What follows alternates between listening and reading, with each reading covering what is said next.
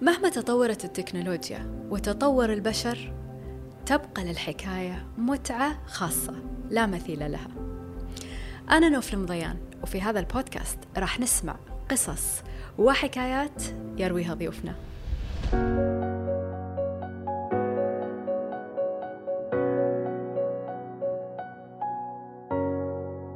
ضيف اليوم لا تقيده حدود جغرافية؟ سافر إلى أبعد وأغرب دول العالم ليكون صداقات وإن لم يفهم اللغات فهو عاشق للشعوب والثقافات وهذه الأرض وهذا الكوكب. سعيدة بوجودك اليوم معانا عبد الكريم الشطي في جعبتك الحكاية ونحن هنا لنستمع إليك. ألف شكر وأهلا وسهلا فيك وسعيد بوجودي معاكم اليوم. بداية أحب أتذكر لحظة في طفولتي أو في بداية حياتي كان عمري 14 سنة يمكن وقتها لما رحت مع والدي حق زيارة الدكتور مروان المطوع دكتور مشهور في علم النفس. دكتور مروان عايش في بيت والده ووالده الله يرحمه كان مثقف جدا فعنده مكتبة ضخمة الكتب فيها أعمارها بالخمسين والمئة سنة.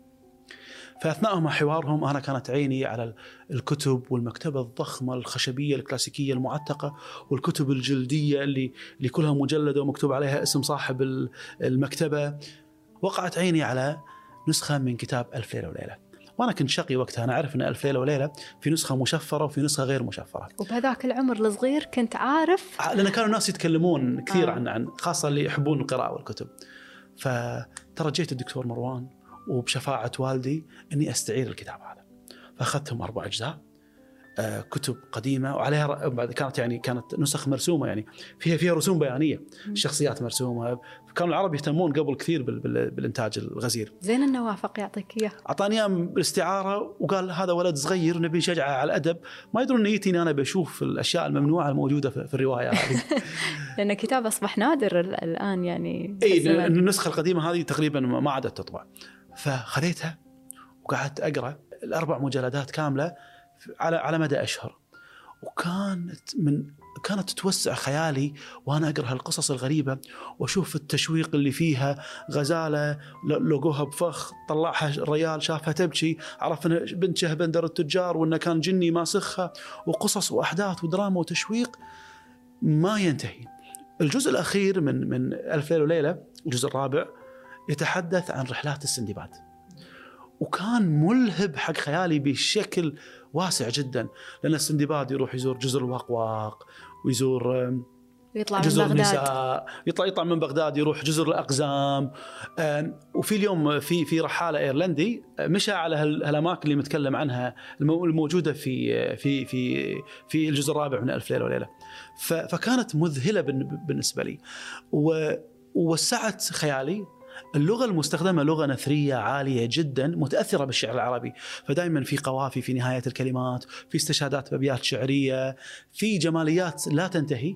آه، خلتني أطلع من هالمجلدات هذه بلغة وخيال واسع. يعني السندباد تحديدا من كتاب ألف ليلة وليلة وهو آه، اللي ألهم مسيرة حياتك كمسافر ورحالة. اللي المخيلة بالضبط. والكتاب هو اللي يعني حببك بالكتابة بشكل عام آه، ألف ليلة وليلة هو عبارة عن ذاكرة الشعوب الشرقية كلها ذاكرتها الأسطورية مجموعة في مكان واحد. فما ما يعرفون من ألف ليلة وليلة.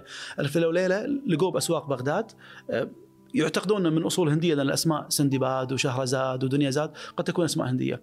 كانت مجموعة من الأساطير الهندية البسيطة العرب حطوا أساطيرهم الفرس حطوا أساطيرهم انكتب بلغة عربية فصيحة جزيلة راقية جدا فطلع هذا الإنتاج بهذا الشكل اللي ما نعرف إحنا من مؤلفة لكن كل الحضارات العالمية استفادت منه. الشاعر الأرجنتيني بورخيس يقول أنا اللي خلاني يصير شاعر اني بطفولتي قرأت ألف ليلة وليلة. آه ماركيز نفس الشيء يقول أنا بطفولتي لما قرأت ألف ليلة وليلة تحولت إلى روائي. اليابانيين أول عمل ترجم من لغة أجنبية إلى اللغة اليابانية كان ألف ليلة وليلة. فهذا إنتاج عالمي مهم جدا. فقراءته في سن مبكرة غيرت حياتي واشعلت عندي حب المعرفة قوة اللغة وحب السفر والاطلاع على الثقافات.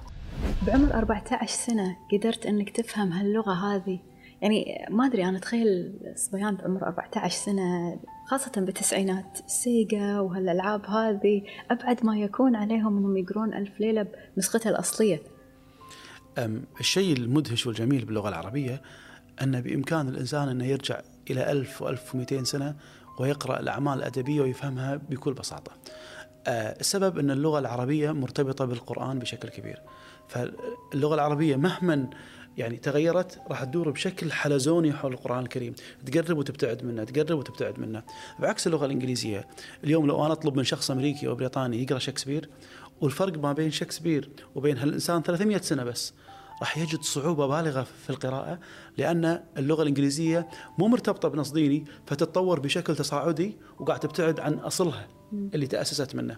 بينما تظل اللغة العربية قاعد تدور حول القرآن فهذا اللي يخلي الواحد اليوم لو يسمع شعر قديم نص قديم يجد سهولة في فهمه. لو اليوم أنا أستشهد ببيت شعر للمتنبي مثلا أو أقول ومن العداوة ما ينالك نفعه ومن الصداقة ما يضر ويؤلم مفهوم حق الناس. ليش؟ لأن كل هالمفردات هذه مرة على الناس قرانيا ودينيا وعارفينها بشكل جيد. حلو. فهذه هذه ميزة موجودة في الثقافة العربية مو موجودة لا في الثقافة التركية ولا الفارسية ولا الهندية ولا الإنجليزية، الصينية ما عندي خبر فيها.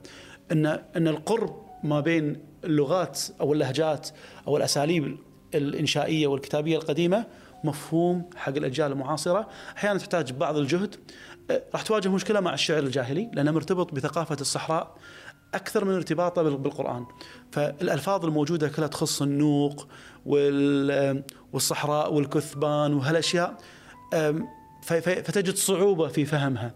لكن من بعد العصر الجاهلي ودخولك في عصر الإسلام راح تجد سلاسة في في فهم المعاني والأفكار. بدأت استكشاف العالم بعمر أيضا صغير. جدا. جدا. أي. من وين استكشفت العالم؟ وين كانت نقطة البداية؟ الغريب نقطة البداية كانت الكتب أيضا. لما بديت أقرأ هالكتب واطلع عليها آه، ألف ليلة وليلة أعطتني اللياقة إني أنا أقرأ أعمال أكبر. فصرت محتاج إني ان ما ما أكتفي إني أقرأ لي كتيب صغير أو رواية صغيرة ولا أقرأ مثلا آه، جورجي زيدان متكلم عن والله مثلا حقبة أندلسية صغيرة لا أبي أقرأ أعمال متكاملة.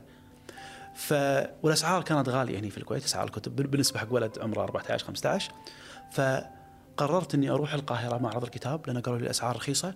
والتنوع كبير والطبعات مختلفة. فأذكر كانت رحلتي الأولى كان عمري يمكن 16 أخذت عربانة أختي الصغيرة كانت عندي أختي نور الله يرحمها. كانت عمرها بالسنة أو شيء. أخذت العربانة خلسة وركبت الطيارة ورحت القاهرة معي مبلغ صغير. أه وسكنت يم معرض الكتاب. كان عمي عنده شقة كان طالب يدرس هناك سكنت معاه وصرت آخذ العربانة معاي وأروح معرض الكتاب. وابدي أشوف الكتب أسعارها كانت مذهلة. فأنت مثلا إذا كانت أنا ميزانيتي 100 دينار ولا 150 دينار أقدر أعبي لي كرتونين كتب فيهم ذاك الوقت. ف... فبديت أخذ أقعد بالمعرض ثلاثة أيام أتجول أحط الكتب و... وأرجع أرتبهم بكراتين عندي في البيت. وبديت أسأل الناس في المعرض المصريين وين يتسيحون وين يروحون وين يجون؟ الكلام إحنا نتكلم يعني كنا في في نص التسعينات. قلت فوق الكتب خل هم بعد آه. أصير السندباد إيه شوي. هذه روح السندباد اللي اللي اللي انزرعت فيني بدأت تتحرك شوي وبدا بدأ السندباد اللي داخلي يثور يتمرد. فقالوا لي إحنا نروح أسوان والأقصر هناك في في سد في السد العالي وفي أشياء غريبة وفي وفي معابد وفي ثقافة نوبية وفي في أشياء مختلفة. فلقيت إن في كروزات يطلع فندق عائم يطلع فيك من من القاهرة يوديك أسوان والاقصر ويرجعك مرة ثانية وبسعر كان ممتاز جدا. فطلبت من عمي فلوس وقتها وأبوي قال له بيحول له الفلوس وركبت العبارة. فلقيت عالم مدهش متلاطم أمامي. سلطة ثقافات. آه هذا فرنسي وهذا ياباني وهذا لاتيني وهذا هندي كلهم جايين يبي يروحون يشوفون المعابد ويشوفون أسوان والاقصر تحديدا. وأكاد أكون أنا العربي الوحيد الموجود. وتكاد تكون اللي عمره 16 سنة الوحيد الولد الوحيد. تقريبا. فأنا أصلا مولد أمريكا فعندي لغة إنجليزية جيدة. آه فبديت أشوف وأسمع وأسمع اللغة الفرنسية وأسمع اللغة الإسبانية والهندية وأسمع لغات مختلفة. وأصبح وأصبحت أكو شيء. أكو, أكو شيء واضح في الشخصية الجغرافيا مأثرة فيه. فأنت من تشوف الإنسان اللي جاي بوجهك راح تعرف هذا فرنسي ولا هذا هندي ولا هذا روسي من ألوان ملابسه من تقاسيم الوجه من الشعر من الطول. بديت تلاحظ ان في بصمة خاصة في كل حضارة وكل شعب. وبدأ هذا الشيء يلفت انتباهي بسن مبكر. ومع قراءتي واط- واطلاعي بالتاريخ صرت أنا أعرف أشياء يعني تسهل علي الحوارات مع الناس. وصرت موقن بعد هال هالتجربة القصيرة إن الأساس هو الكتب المتكاملة. مو الأساس إنك تقرأ رواية صغيرة ولا تقرأ لك شوارد شعرية لا أنت لازم تأخذ أعمال كاملة. فاذكر اني بديت أركز على قريت البداية والنهاية كامل وكان هذا يعني شيء إلى اليوم له أثر كبير علي إني أنا فهمت التاريخ. لأن ابن كثير لما كتب البداية والنهاية كتب من خلق القلم وكتابة اللوح المحفوظ يعني من قبل خلق آدم إلى من ومن خلق آدم إلين دخول المغول بغداد. جمع التاريخ هذا كله. فقعدت تقريبا أكثر من سنة وأنا أقرأ البداية والنهاية كامل. أعطاني نظرة شاملة وفرشة حق التاريخ الإنساني.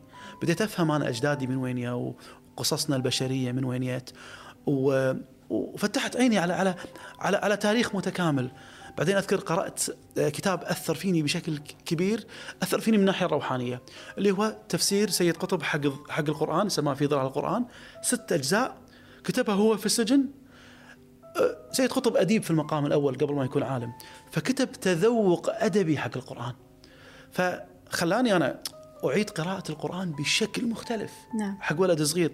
صارت الآية اللي أنا أقراها أو السورة اللي أنا أقراها أفهم أن السورة هذه مو عبارة عن مقاطع متجزئة. السورة هذه وحدة وحدة وقصة واحدة بس أنت لازم تكون فاهم الفصول اللي مكونة منها السورة الطويلة هذه وتعرف أسباب نزولها وقصتها اصبحت أصبح وقع الصورة وفهمها على روحي مختلف نهائي.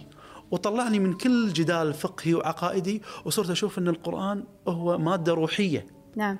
ف ف فبدت الكتب المتكاملة هذه تؤثر فيني. حلو إنزين خليني أرجع إلى معرض الكتاب في القاهرة. أه هل توقعت بذاك العمر أنك راح تصير كاتب؟ ويوما ما كتبك راح تتوفر في معارض الكتاب العالمية مثل معرض القاهرة وغيره. كنت شايف هالرؤية هذه؟ في البداية إحنا كنا نسوي هذا الشيء بحثا عن الحقيقة مو بحثا عن أي طموح شخصي ولا بحثا عن أي أمجاد أخرى. وهذا الشيء الآن أصبح اليوم بسبب الكثافة كثافة محاضرات علم التنمية الذاتية وعلم إدارة ال ال النفس اللي صار يركز على إن الإنسان لازم يكون كتلة من الإنجازات والنجاحات بغض النظر عن البحث عن الحقيقة ف, ف يعني تقريبا ابتعدنا عن فكرة طلب العلم وطلب الحقيقة إلى تحقيق الأمجاد الشخصية. بذاك الوقت ما كان عندنا مثل هالنظرات هذه اللي موجودة اليوم.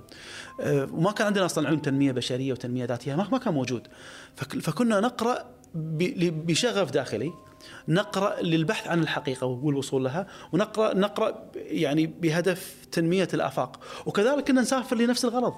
ما كنا نسافر عشان أنا والله أبي أنزل صور بالانستغرام ولا أبي أكتب كتاب عن هالبلد. لا لا أنا كنت أسافر عشان أنا, أنا فعلا أنا اشرئب إني أنا أعرف هالثقافة هذه شلون تبلورت وشلون تكونت وشنو الحلو فيها وأتعرف على عيالهم وأقعد معاهم وأصادقهم كانت النية خالصة لهذا الشيء. تكلمنا عن البداية والشوق لزيارة العالم ولكن من القاهرة انطلقت إلى العالم ولما نقول العالم بعيد بعيد بعيد بعيد بعيد وصولا إلى معشوقتك وين؟ أمريكا اللاتينية. أمريكا اللاتينية. خلينا نسمع قصة وايد حلوة عن دولة أوكي أو تحديدا عفوا مدينة. المدينة هذه أثارت عندك شعور بالقلق الشديد. ليش يا ترى؟ آه. طبعا يعني في بداية تلمس العالم واكتشافه. الواحد ما يعرف إيش اللي يناسب ذوقه. وبعدين المشاكل والحواجز اللغوية أحيانا أو طبيعة البشر ومدى انسجامك معاهم أنت كأنك داخل في خطبة.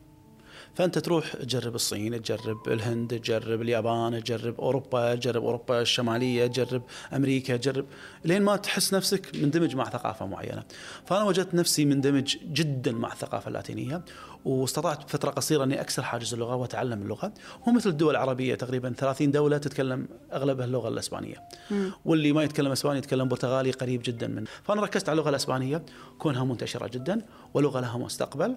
و... وهي الأسهل نطقا مقارنة بالبرتغالية والفرنسية مثلا. إيه. ليش هي أسهل نطقا؟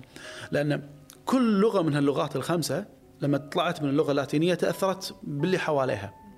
فاللغة الفرنسية مثلا تأثرت كثير بال- بال Celtic. حضارة كانت موجودة آه، بشكل كبير والقوط كذلك. ال- اللغة ال- الرومانية تأثرت بالجرمانية كثير. اللغة الأسبانية تأثرت بالعربية. فأنا بالنسبة لي كعربي لما أستخدم الأوركسترا اللي عندي اللي تبدي من الترقوة إلى الخياشيم كل إنسان عنده أوركسترا رهيبة. فيها آلات وتريه وفيها مايسترو يتحكم بالصوت يتحكم بهالأشياء كلها.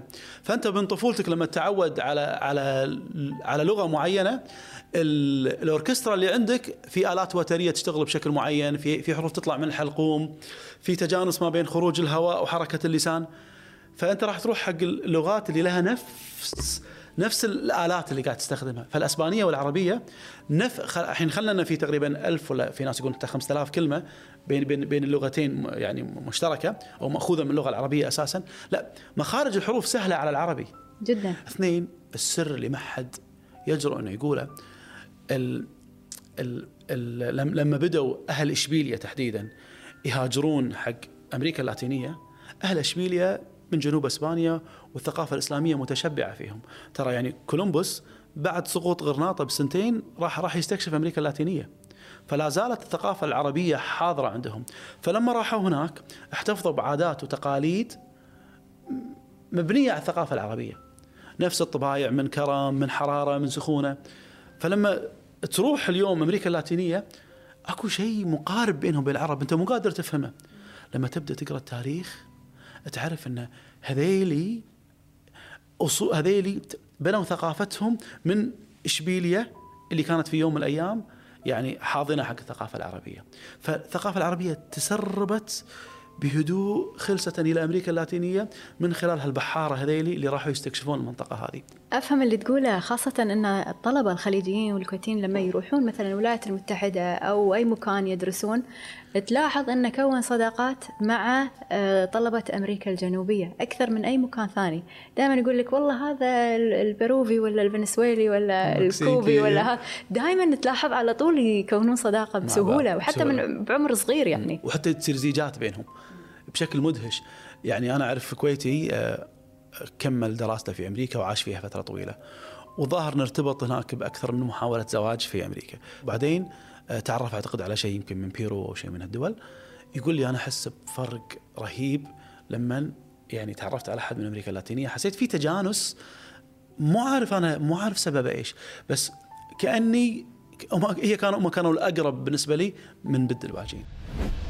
في زياراتك لدول أمريكا الجنوبية.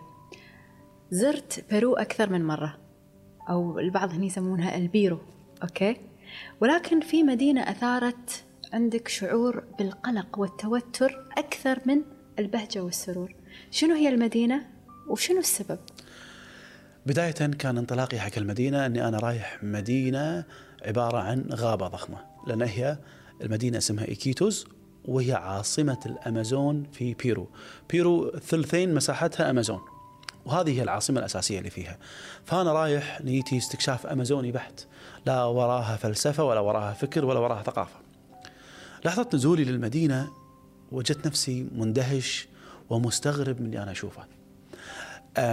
لما تتمشى بالشوارع تشوف بيوت مزخرفة ومزركشة وشكلها يعني شكلها صارفين على بنيانها وإن كان ذوقها أحيانا يكون بشع. بس واضح إنها يعني إنها مكلفة جدا. وجنبها بيوت عشش وقديمة و وحالتها مزريه جدا يعني أنا أغلب الصور اللي شفتها عشش وتحس إنه يعني بنيان شخصي كأنه أفراد بنوها حتى مو بيوت حقيقية. فوانا أتمشى في المدينة وجدت بيت مبني من آه، أنابيب حديدية. كأنه برج اتصالات بس هو بيت ومن دورين. كان شكله بشع والأبراج الحديدية هذه مو متناسبة مع طبيعة الأمازون اللي هو أسوأ عيدان بامبو اسوأ آه، جذوع آه، جوز الهند شلون بانين برج اتصالات في مكان مثل هذا؟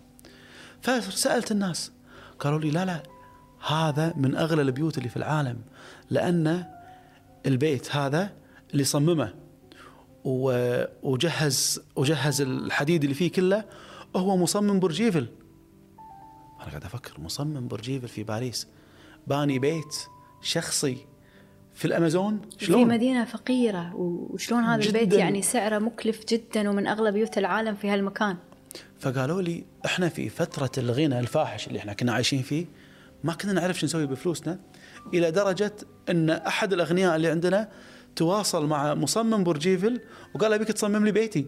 بذخ يعني. من. الفلوس الزايدة. وصحيح إن البيت كان شكله بشع بس كانت القصة غريبة بالنسبة لي. فاكتشفت بعد القراءة ومقابلة الناس وقمت أشوف سلوك الناس الغريب إن الناس فقارة بس تصرف ببذخ. يعني واحد تلقاه قاعد ينظف سيارات آخر اليوم يروح الكازينو يلعب قمار بفلوسه كلها. شلون هذا؟ ما عنده تقدير حق المال ما عنده إحساس بقيمة المال. آه، الن- النساء هم كانوا يبي- يبيعون يبيعون سلاحف بالسوق. هناك السلاحف هو اللحم الأساسي عندهم. البيض وال- والأكل. لأنها متوفرة بشكل كبير فه- فهو تقريبا يعني الإدام الأساسي بالنسبة لهم. فواحدة تبيع السلاحف تخلص تروح صالون تسوي بديكير ومانيكير وشعرها وهذا وتصرف كل كل اللي جمعته وهي بايعة سلحفاتين باليوم. ما عندهم تقدير حق باكر. كانوا يصرفون ببذخ ما يليق بالفقراء. فتبين أن هذه المدينة مرت كانت غنية في فترة من الفترات لفترة قصيرة. لما صارت ما يسمى بالعالم ثورة المطاط. من بدأوا يخترعون تواير السيارات وصار في احتياج حق المطاط. كان المطاط طبيعي موجود في المناطق المحيطة ب- بايكيتوز فصار كل شخص يروح يحوط جزء من من الغابات اللي في الأمازون ويأخذ الأشجار اللي فيها يطلع المطاط ويروح يبيع المطاط. فصاروا اغنياء لكن لا هم متعلمين لا هم دارسين ولا عندهم أي خطط إنتاجية. وإدارة المنطقة أو إدارة البلد ما عندهم أي بعد نظر. فاستمروا على الحالة 15 أو 20 سنة فلوس تيهم من, من كل مكان. وصاروا اغنياء وتجيهم من جدا. هني ويصرفونها من هني. ويصرفونها لأن مو تعبانين بالفلوس ولا عندهم فكر وثقافة ولا ويصرفونها على أشياء كمالية ما منها أي فائده ماركات وأشياء غالية وملابس غالية ومظاهر وحفلات. مو مو على شيء فعلي. فجأة الإنجليز اكتشفوا فكرة المطاط الصناعي واتجهوا إلى زراعته في في ماليزيا فصار دروب بين يوم بين ليلة وضحاها سقط كل شيء. سقط سعر المطاط الطبيعي. سقط, سقط, سعر المطاط وأصبح مطاطهم أصلا غير مرغوب. يعرضونه بالسوق ما حد يبي يشتري. فتحولوا من أغنياء إلى فقراء. وعاشوا بهذه الحالة. طبعا لما رجعوا فقراء ما عندهم أي مصدر بديل عن المطاط. هم كانوا عايشين على مصدر واحد. واكتشفوا انهم في زراعه في تقطيعهم لأشجار المطاط خربوا البيئة، قطعوا الغابات، وسخوا النهر، كانوا عشان يستخرجون المطاط يسوون عمليات كيميائية ويقطون الاوساخ بالنهر، فماتت الأسماك، فوجدوا نفسهم في حالة سيئة جدا وتردى حالهم من بعد ما كانوا دولة غنية إلى دولة فقيرة.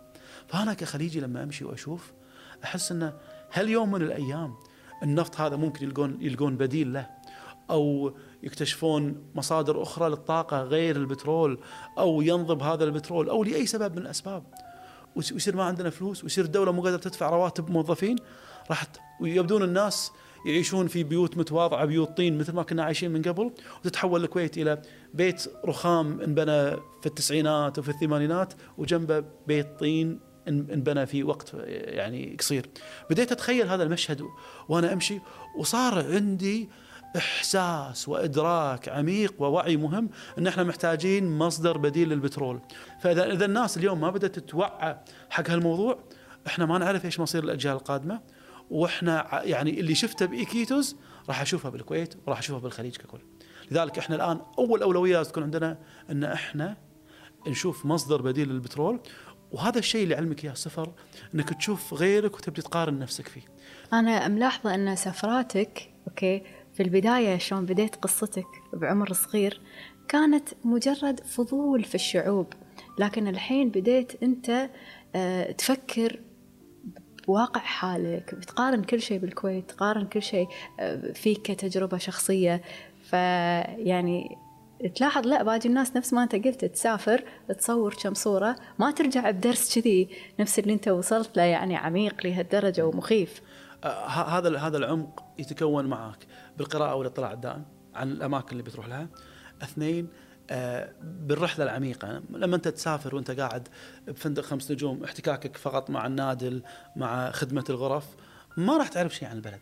غير لما تنزل الشارع وتقعد مع الناس وتقعد بالقهاوي وتسمع الحوارات وتدخل البيوت أنت هني راح تشوف تشوف البلد الحقيقي مو البلد السياحي إحنا اليوم اللي صاير هو عبارة عن يعني غسيل دماغ عالمي حق حق مفهوم الناس في السفر. آه، الناس أصبحت تشوف السفر السفر الغربي هناك عايشين في بلدان باردة فيبون شواطئ زرقاء ورمال بيضاء ويقعدون عليها. بينما عبر التاريخ الشعوب هذه يعني كل الشعوب اللي كانت عايشة على البحر المتوسط وإحنا عايشين على الخليج. ما كان عندنا شيء اسمه سياحة بحرية إن أنا أروح اقعد أحرق نفسي بالشمس وأرجع مرة ثانية. بس لأن إحنا اليوم مغسول دماغنا إن السفر أصبح إنك تروح بعض المدن اللي مسوينها photogenic معينة. آه، تزورها وتصور فيها كم لقطة حلوة وتطلع قدام أصدقائك واللي حواليك. آه، تتفاخر بهالشيء واليوم وسائل التواصل من الإنستغرام ومن غيرها قاعد تعزز مثل المفهوم. إن إن أنا عشان يكون profile ي شكله حلو وجميل لازم أنا أصور في بقعة معينة في العالم تعطي حق الناس فكرة إني أنا إنسان راقي وشايف العالم. أنت كرحالة اليوم آه، فتنا قصة إكيتوس فيها message وايد واضح وصريح. وأنا في البداية قلت لك يمكن أثارت عندك القلق لكن في الحقيقة هي عقب ما أنت شرحت لنا إياها سببت لي اكتئاب يعني مخيف اللي قاعد تقوله. لكن مثل ما شفت دولة أثارت عندك شعور بالقلق أيضا سافرت إلى دولة أخرى تعتبر مثال رائع وإيجابي جدا. أتمنى أن نختم فيها حلقة اليوم وفيها مسج ممتاز ممكن أنك توصله آه، أيضا حق شعبنا والشعوب المجاورة. أعتقد في في نماذج إيجابية كثيرة في العالم لكن أنا أحب أخذ نموذج صغير مايكرو كذي من فترة سنة ونص تقريبا آه، كنت أنهي الفصل الأخير من كتابي سفر القهوة فكنت محتاج أروح نيكاراغوا لأن نيكاراغوا يعني قصة القهوة فيها مثيرة جدا ما بين الولايات المتحدة وما بين أمريكا وأمريكا صنعت حروب عشان تتحكم في القهوة النيكاراغوية. قصة طويلة جدا. ف آه، وأنا على counter المطار آه، كنت في المكسيك. من المكسيك أبي أطلع على على على نيكاراغوا فوجئت أن أنا denied وما راح يركبوني الطيارة. وأكو اثنين ثلاثة غيري بعد. آه، حجتهم أن أنت ما كملت أوراق الكورونا كاملة وفحوصات. أوريهم الأوراق مو راضين يتقبلون. بعد مشاورات ومناوشات اكتشفنا ان إن كانت صايرة حالة اغتيال سياسي قبل ما نروح بيوم فما يبون أجانب يجون البلد لأن ما يدرون منو الناس اللي مرتبطة بهالاغتيال هذا. فقالوا لا يجونا أجانب نخاف إن هذه سلسلة اغتيالات ويخافون منها. فلقينا نفسنا أنا وثلاثة أربعة آه، اللي من أصول اللي من نيكاراغوا ركبوهم طيارة. الأجانب حتى كان معي مكسيكان وغيرهم ما ركبونا. فرحت قاعد على أرضية المطار أفكر شو أسوي. فجت بنتي قعدت يمي مكسيكية. على أرض المطار. أنا فاتح لابتوبي قاعد أشوف شنو الخيارات اللي عندي الحين. وهي فاتحة لابتوبها إيش الخيارات اللي عندها. بدينا نسولف. قالت أنا بعد كنت بروح مكان ثاني وفاتتني الطيارة. ومو عارفة شو أسوي الحين. أه، فقمنا نسولف. قالت لي أنا أنصحك تروح جزيرة بالمكسيك اسمها هولبوش. هولبوش شو اسمه. للحين أذكر كلمتها. قالت لي بالاسباني يعني قاعد تقولي quieres arena blanca. y agua azul. تبي تبي رملة بيضاء مياه زرقاء. ومياه زرقاء واسترخاء. قلت أنا ما عندي شيء أخسر. وقالت تستاهل تسترخي شوي. وقالت لي أنا لفيت المكسيك كلها كوني مكسيكية وهذا أحلى مكان شفته بالمكسيك. قلت يلا خليني أروح. ما أعرف عن المدينة أي شيء. والله طيران وبعدين آه، لازم تقطع اللي يسمونه الريفييرا المكسي المايا ريفييرا. هذه منطقة كلها أحراش يعني بس شاقين فيها طريق سيارة تمر فيها. تقطعها ساعتين بعدين عبارة وصلت الجزيرة. يوم نزلت الجزيرة الجزيرة كانت فعلا شيء فاتن وجميل. اولا الجزيرة ما فيها ريزورتات ومباني ضخمة. بيوت أهلها. ما فيها سيارات مانعين السيارات فيها. ممنوع فيها السيارات السيارات ما تدخل. بس أكو الجولف كارت هذيلي عشان يوصلونك من الفندق من مكان لمكان. والجزيرة صغيرة يمكن 100 بيت. أهالي الجزيرة شافوا إيش صار في الجزر الأخرى في المكسيك؟ إسلا دي مخيرس ولا كانكون ولا المناطق السياحة الشاطئية اللي في المكسيك. وقبلها أكابولكو هذه هم كذلك. هذه المناطق الشاطئية غزتها الشركات الرأسمالية. وجت سلاسل الفنادق الضخمة من ريتز من شيراتون من غيرها واستولت على على على البحر هناك. و والنتيجة كانت أنهم طردوا السكان الأصليين وعبثوا في البيئة عبث كبير. ملايين من السياح خاصة الأمريكيين يروحون 20 مليون سايح في السنة ينزل مطار كانكون. يتوزعون على ثلاث مناطق تقريبا. ف فيعني نتخيل حجم الناس اللي هناك. وأهل البلد قطوهم ودوهم الغابة. لا استفادوا من الموجود وال... والأرض صارت مو لهم وصار في عبث بيئي. حتى هم مو قادرين يزرعون ويستفيدون يعني آه، بأرضهم. ما عاد في أي استدامة في الأرض. العجيب في الجزيرة هذه إن هذه كانت ممحية من الخريطة عبر التاريخ. لأن في البداية كانوا القراصنة حاطينها مخزن آه، أو ملجأ آه، يريحون فيه سفنهم ويخشون فيه الذهب اللي يستولون عليه. فما كانوا يبونها تكون موجودة على الخريطة. بعدين لما جينا بفترة العشرينات وصارت في ثورات بأمريكا اللاتينية كثير صارت هذه الجزر اللي يخشون فيها ثوار فتشي جيفارا لما راح يحرر كوبا كان مختبئ بهالجزيرة هذه. لأنها مو موجودة على الخريطة. آه بس صار في فترة الستينات أنه صار في آه نزاع ما بين قبائل المايا الموجودة والحكومة المكسيكية فمجموعة من القبائل هربت من الحكومة وراحت قعدت بهالجزيرة اللي كانت فارغة. ووقتها ما كان ما كان العالم يشوف السياحه بالنظرة الغربية اللي هو رملة بيضاء وما يزرق لا آه، كانت مجرد جزيرة صيادين. فقعدوا فيها سنين. لما شافوا إيش صار بهالجزر ويت يو يت الشركات الرأسمالية الكبيرة وعلى على رأسها وكيل شركة كوكولا في المكسيك وهو من أغنى أغنياء العالم.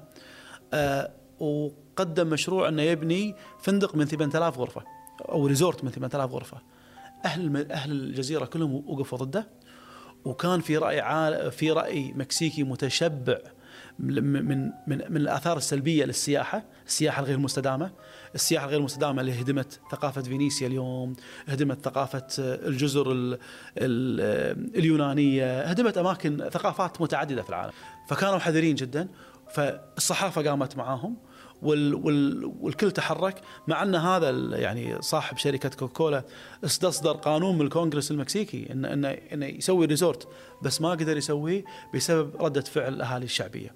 فالأهالي إيش سووا؟ قالوا اللي بي يستثمر بهالجزيرة يأجر بيت من بيوتنا يا يكون شيف عالمي ويبي يطبخ طبخ cuisine جديد أو يكون شخص فنان artist يبي يسوي boutique hotel بلمسات فنية.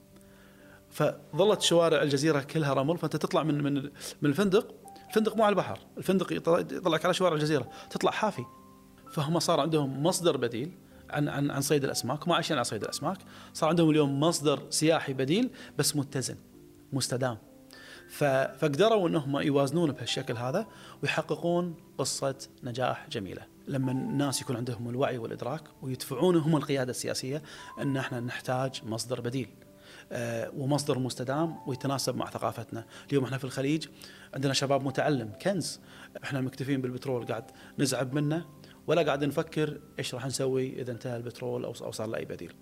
الشاهد ان كثرة الأسفار آه، والنضج الفكري والثقافي إذا اجتمعوا مع بعض اولا أنت تستمتع بحياتك وتتلذذ. أنت تستمتع بأسفارك وتتلذذ.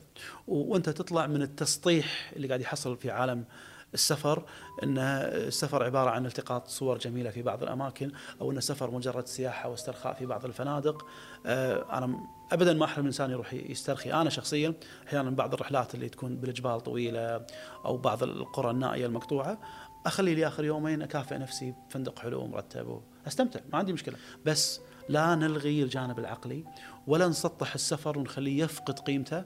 إحنا من أمة سبقت كل الأمم والحضارات الأخرى في إنتاج الرحالة وفي إنتاج مادتهم الغزيرة اللي يعني اللي اليوم هي أساس تاريخي آه، للكثير من الدراسات والفهم للعالم المعاصر الموجود حوالينا، فإحنا نحتاج نسترجع هذا الدور بمعالم حديثة، نقرأ ونطلع ونتعلم ونسافر ونروح ونجرب ونمزج هالشغلتين مع بعض ونطلع أعتقد بمادة وإنتاج جديد ومتطور ومختلف. عبد الكريم أنت اليوم آه، يعني آه، مثل ما قلت من شوي ونستنا وأثريتنا بحكاياتك ولكن أيضا أثرت عندنا القلق والخوف على مستقبل أجيالنا. ولكن أشكرك كل الشكر على هذه الرسالة العميقة والمهمة. إحنا صدق لازم نبتدي نفكر في المستقبل. شنو الجاي؟ الجيل الجديد شنو راح يكون ناطرة؟ إن شاء الله خير وإن شاء الله. رسالتك تكون وصلت ونلتقي في السنوات الجاية مع المزيد من القصص والحكايات إن شاء الله. وإذا ما شبعتوا من سوالفه كتابه الأخير سفر القهوة موجود ومتوفر أونلاين وفي المكتبات. شكرا لك. شكرا جزيلا.